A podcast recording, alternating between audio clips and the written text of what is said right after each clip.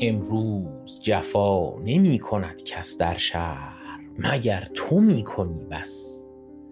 در دام تو عاشقان گرفتار در بند تو دوستان محبس.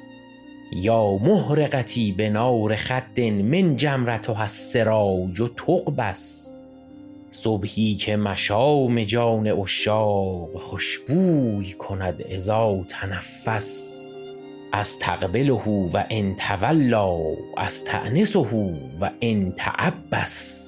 اندام تو خود حریر چین است دیگر چه کنی قبای اطلس؟ من در همه قول ها فصیحم در وصف شمایل تو اخرس. جان در قدمت کنم ولیکن ترسم ننهی تو پای بر خس ای صاحب حسن در وفا کوش کاین حسن وفا نکرد با کس. آخر به زکات تندرستی فریاد دل شکستگان رس.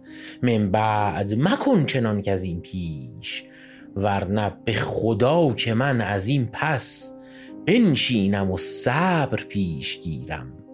دنباله کار خویش گیرم.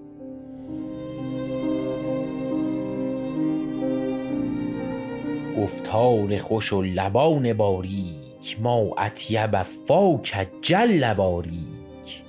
از روی تو ماه آسمان را شرم آمد و شد هلال باریک.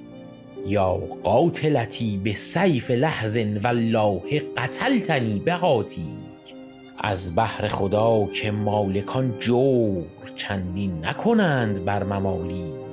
شاید که به پادشه بگویند ترک تو بریخت خون تاجیک. دانی که چه شب گذشت بر من لا بات بمثلها اعادیک با این همه گر حیات باشد هم روز شود شبان تاریک. فی الجمله نماند صبر و آرام کم تزجرنی و کم اداریک.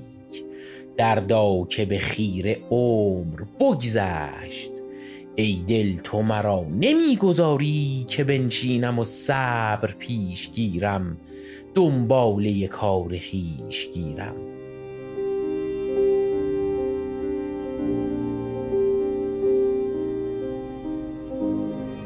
اشعاری که شنیدید بندهای سوم و چهارم ترجیع بند عظیم سعدی شیرازی بودند که من حامد برای شما خوندم. در قسمت ششم پادکست بوتیقا تحت عنوان حریر چین در مورد جزئیات مرتبط با این بندها مفصل صحبت کردیم که اگر کنجکاوی دارید در مورد سعدی و این شعر درجه یکش حتما اون قسمت رو گوش کنید.